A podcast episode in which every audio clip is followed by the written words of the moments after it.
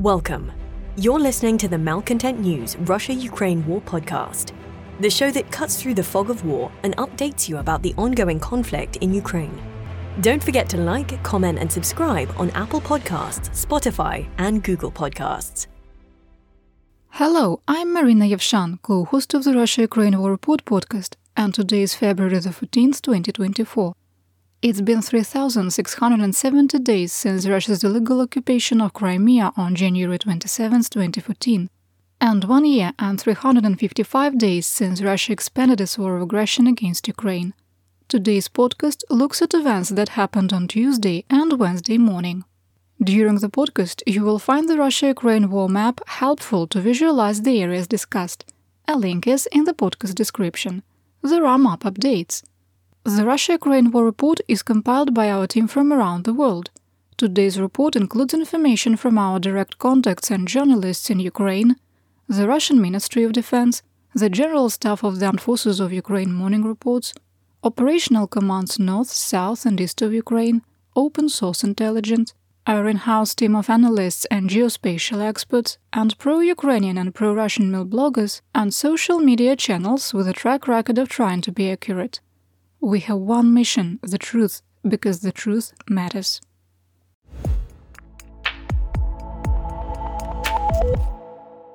Let's start with the daily assessment. 1. We assess that there is an increased risk of a large scale Russian missile attack over the next 3 to 6 days targeting civilians and civilian infrastructure due to the sinking of another Russian Black Sea Fleet vessel. 2 the United States has ended financial and military aid to Ukraine unless there is an unforeseen event that changes congressional leadership before the 2024 elections. 3. We maintain that the acute shortage of ammunition is directly impacting the battlefield and contributing to recent Russian advances. 4. The early and likely temporary arrival of Bezdorezhye is slowing the operational tempo due to poor tractability. 5. In our assessment, the operational situation in Avdiivka has become untenable, and Ukrainian forces should withdraw from some of their positions in the southeast to preserve personnel and equipment. 6. Russian commanders have put mission objectives over all other considerations and are committed to capturing the Avdiivka salient regardless of the cost. 7. Russian forces continue their offensive to capture Chasiv Yar west of Bakhmut. 8 combat that closely resembles World War I trench warfare versus 21st century combined arms maneuver warfare will continue for the foreseeable future. 9. Russia's ongoing political purge is accelerating, and the Putin regime is fast tracking its transition into a fascist state. In the medium and long term, this shift will further endanger global security and stability. 10. We maintain that while the possibility of an intentional nuclear accident caused by Russian occupiers at the Zaporizhzhia nuclear power plant remains low, the condition is more serious than what the International Atomic Energy Agency is reporting.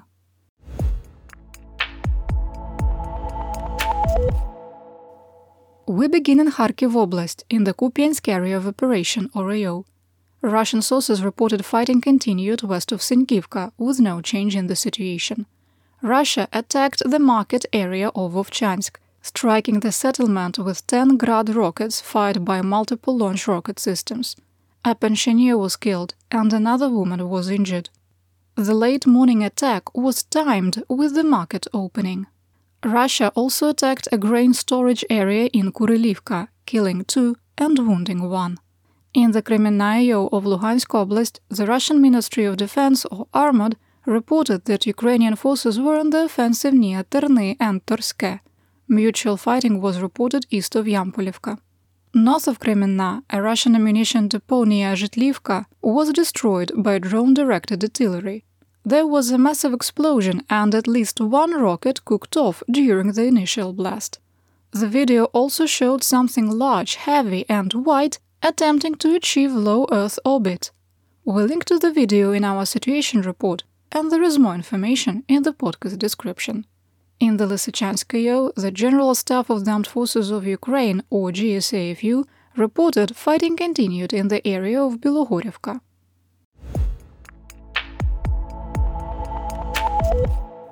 Next, let's talk about the Donbas, starting in northeastern Donetsk Oblast. In the Bakhmut AO, heavy fighting continued near Bogdanivka, with Russian forces continuing their attempts to advance toward Chasiv Yar. Russian forces briefly reached the eastern edge of Ivanivske before the attack was repulsed. Based on the new information, we updated the map. Ukrainian source Deep State wrote that the advance occurred because of the massive use of drone delivered IEDs and one way drones by Russian forces. In the Klishivka AO, fighting continued northwest and east of Klishivka and Andriivka. Drone video showed that over a year of fighting for control of Klishivka has left the settlement completely destroyed. The Ukrainian 93rd Mechanized Brigade is now leading the defense. In the Toretsk New York AO, Armod claimed fighting restarted in the area of Shumy and Pivdenne on the edge of Gorlivka. In southwestern Donetsk Oblast, Russian forces reached the Industrialny Prospect in the Avdiivka AO, significantly complicating continued defensive efforts. This is a good time to open up our war map and zoom into Avdiivka. We have a lot of updates. Ready? the Ukrainian 110th Mechanized Brigade was rotated out of the Avdiivka AO four days ago, after four and a half months of intense fighting left the unit combat destroyed. The 3rd Separate Assault Brigade relieved the 110th and is concentrating their defensive efforts around the Avdiivka coke plant. While no videos or pictures confirm that Russian forces reached the Industrialny Prospect, Geolocated and weather confirmed video showed members of the 3rd Assault Brigade firing in the direction of the gas station north of the intersection with Timiryazevska Street. A second video showed the same vehicle firing in the general direction of the railroad bridge and east toward the railroad grade. Based on this information, we moved the line of conflict to the gas station on Industrialny Prospect, which confirms that the main ground line of communication, or GLOC, that's a supply line into Avdiivka, has been severed. The Russian advance was made possible due to fog, which limited drone operations, trip rotations, catastrophic ammunition shortages, and degraded mobility. Moving to assessment, with the main GLOC severed and the limitations of ammunition and personnel, Ukraine should preserve both and start to withdraw. The ratio of losses is favoring Ukraine 1 to 10 to 1 to 13 in the AO, getting drawn into urban warfare with minimal artillery and depleted anti aircraft resources will collapse this advantage. Russian forces will have a tremendously hard time advancing across the open beet fields west of Avdiivka. Additionally, we believe that Ukraine can still hold the Avdiivka coke plant and the areas west of the Krasnohorivka plateau. On the southern flank, fighting continued in the industrial district and near the Tsarska Okhota resort, and Zenit air defense station. Further west, Russian forces continued their attempts to advance through the no man's land between Vodyane, Severne, and Tonenke, with no change in the situation. For the second day in a row, there were no reports of fighting in or near Pervomaiska. We maintain that combat continues. Russian forces attacked east of the Ukrainian firebase at Nevelske, suffered losses, and retreated to their defensive positions. In the Marinka AO, Armod claimed Ukrainian forces were on the offensive near Krasnogorivka, but provided no proof. Fighting continued on the eastern edge of Georgievka and northeast of Pobeda, with no change in the situation. In the Vuhledar AO, Russian forces continued to attack Novomykhailivka from the east and southeast, trading defensive positions with Ukrainian forces. The situation is very difficult. Near occupied Mariupol, there was a large explosion with ammunition cook off between Ukrainka and Malynivka.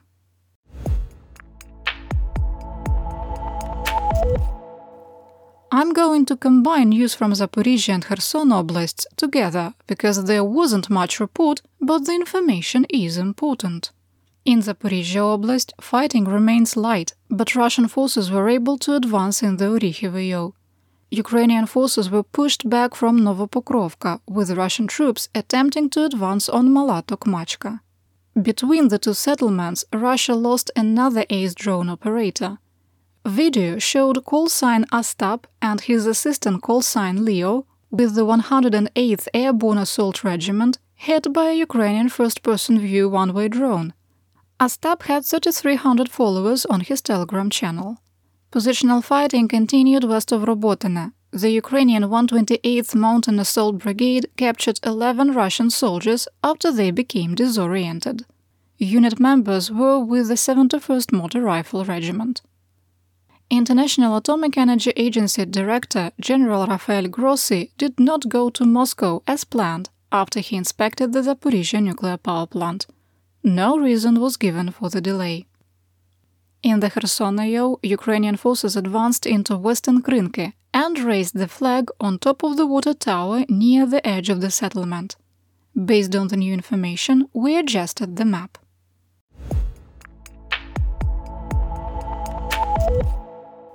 I have big news from the Black Sea, and if you didn't skip the assessment part of the podcast, you know I'm going to report on a Russian warship promoted to submarine. In the early morning of February the 14th, Kyiv time, Ukrainian Mark 5 Sea Baby uncrewed surface vessel Swarm attacked the Russian Project 775 large landing ship Caesar Kunikov near occupied Foros on the southern edge of Crimea. The main Defense Intelligence Directorate of the Ministry of Defense of the Armed Forces of Ukraine, GUR, shared a video of the attack shortly after claims that the ship has sunk appeared on social media. The video shows the Kunikov is hit at least three times, including one strike that caused a catastrophic explosion. The vessel rolled on its port side, down at the stern, and sank. Multiple Russian sources, including Russian mercenary blogger Rybar, confirmed the sinking. We link to the Hur video in our daily situation report, and it is a must watch. At about one minute into the video, you can see four crew members on the deck, and one near the bow appears to spot the first USV right before it hits amidships. The only reports about casualties are the usual Russian propaganda. There are none. And do you want to know something fun? The actual Caesar Kunikov, whose name was given to the Russian warship, died on the very same date, the 14th of February. In other news, a Russian Kh 59 air to ground guided missile was intercepted over Odesa, with debris causing light damage to a high rise building. There were no injuries.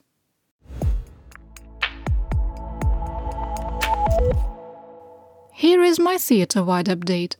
On February the 12th and the 13th, Russia launched 23 Iranian sourced Shahed 136 one way drones at Ukraine with 16 shot down or disabled by electronic warfare. The executive director of the TEC, Dmytro Sakharuk, reported that the thermal power plant attacked by Russia in Dnipro was severely damaged. The station is not working now, and analysis of the damage is underway. Later, the TEC reported the plant would be offline for months. The new commander in chief of the armed forces of Ukraine, Colonel General Alexander Syrsky, gave his first interview outlining his priorities for 2024. He said that Ukraine was in a new stage of war and would continue defensive operations with a focus on maintaining a theater wide loss ratio of at least 1 to 7. Quote, a soldier's life is the main value, ready to retreat from some position than to sacrifice all personnel. Syrsky added that the war will not end until Ukraine reaches its 1991 borders. Quote, Other options are not considered because we simply have no other way out. Unquote. Ukraine's military budget for 2024 is over $44 billion, 22% of national GDP. The United States ambassador for NATO, Julianne Smith, said that Ukraine would not be invited to join the alliance in 2024. Quote, as for this summer's summit in Washington, I don't expect the alliance to issue an invitation at this stage. But NATO will be able to signal an agreement with Ukraine and take concrete steps that will serve as a bridge between where we are now and full membership. Unquote.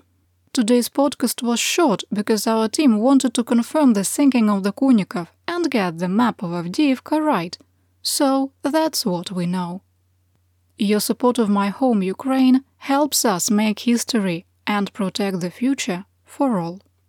You're listening to the Malcontent News Russia Ukraine War Podcast. Our team of journalists, researchers, and analysts is funded by readers, listeners, and viewers just like you. To support independent journalism, please consider becoming a patron. You can find us on patreon.com at Malcontent News.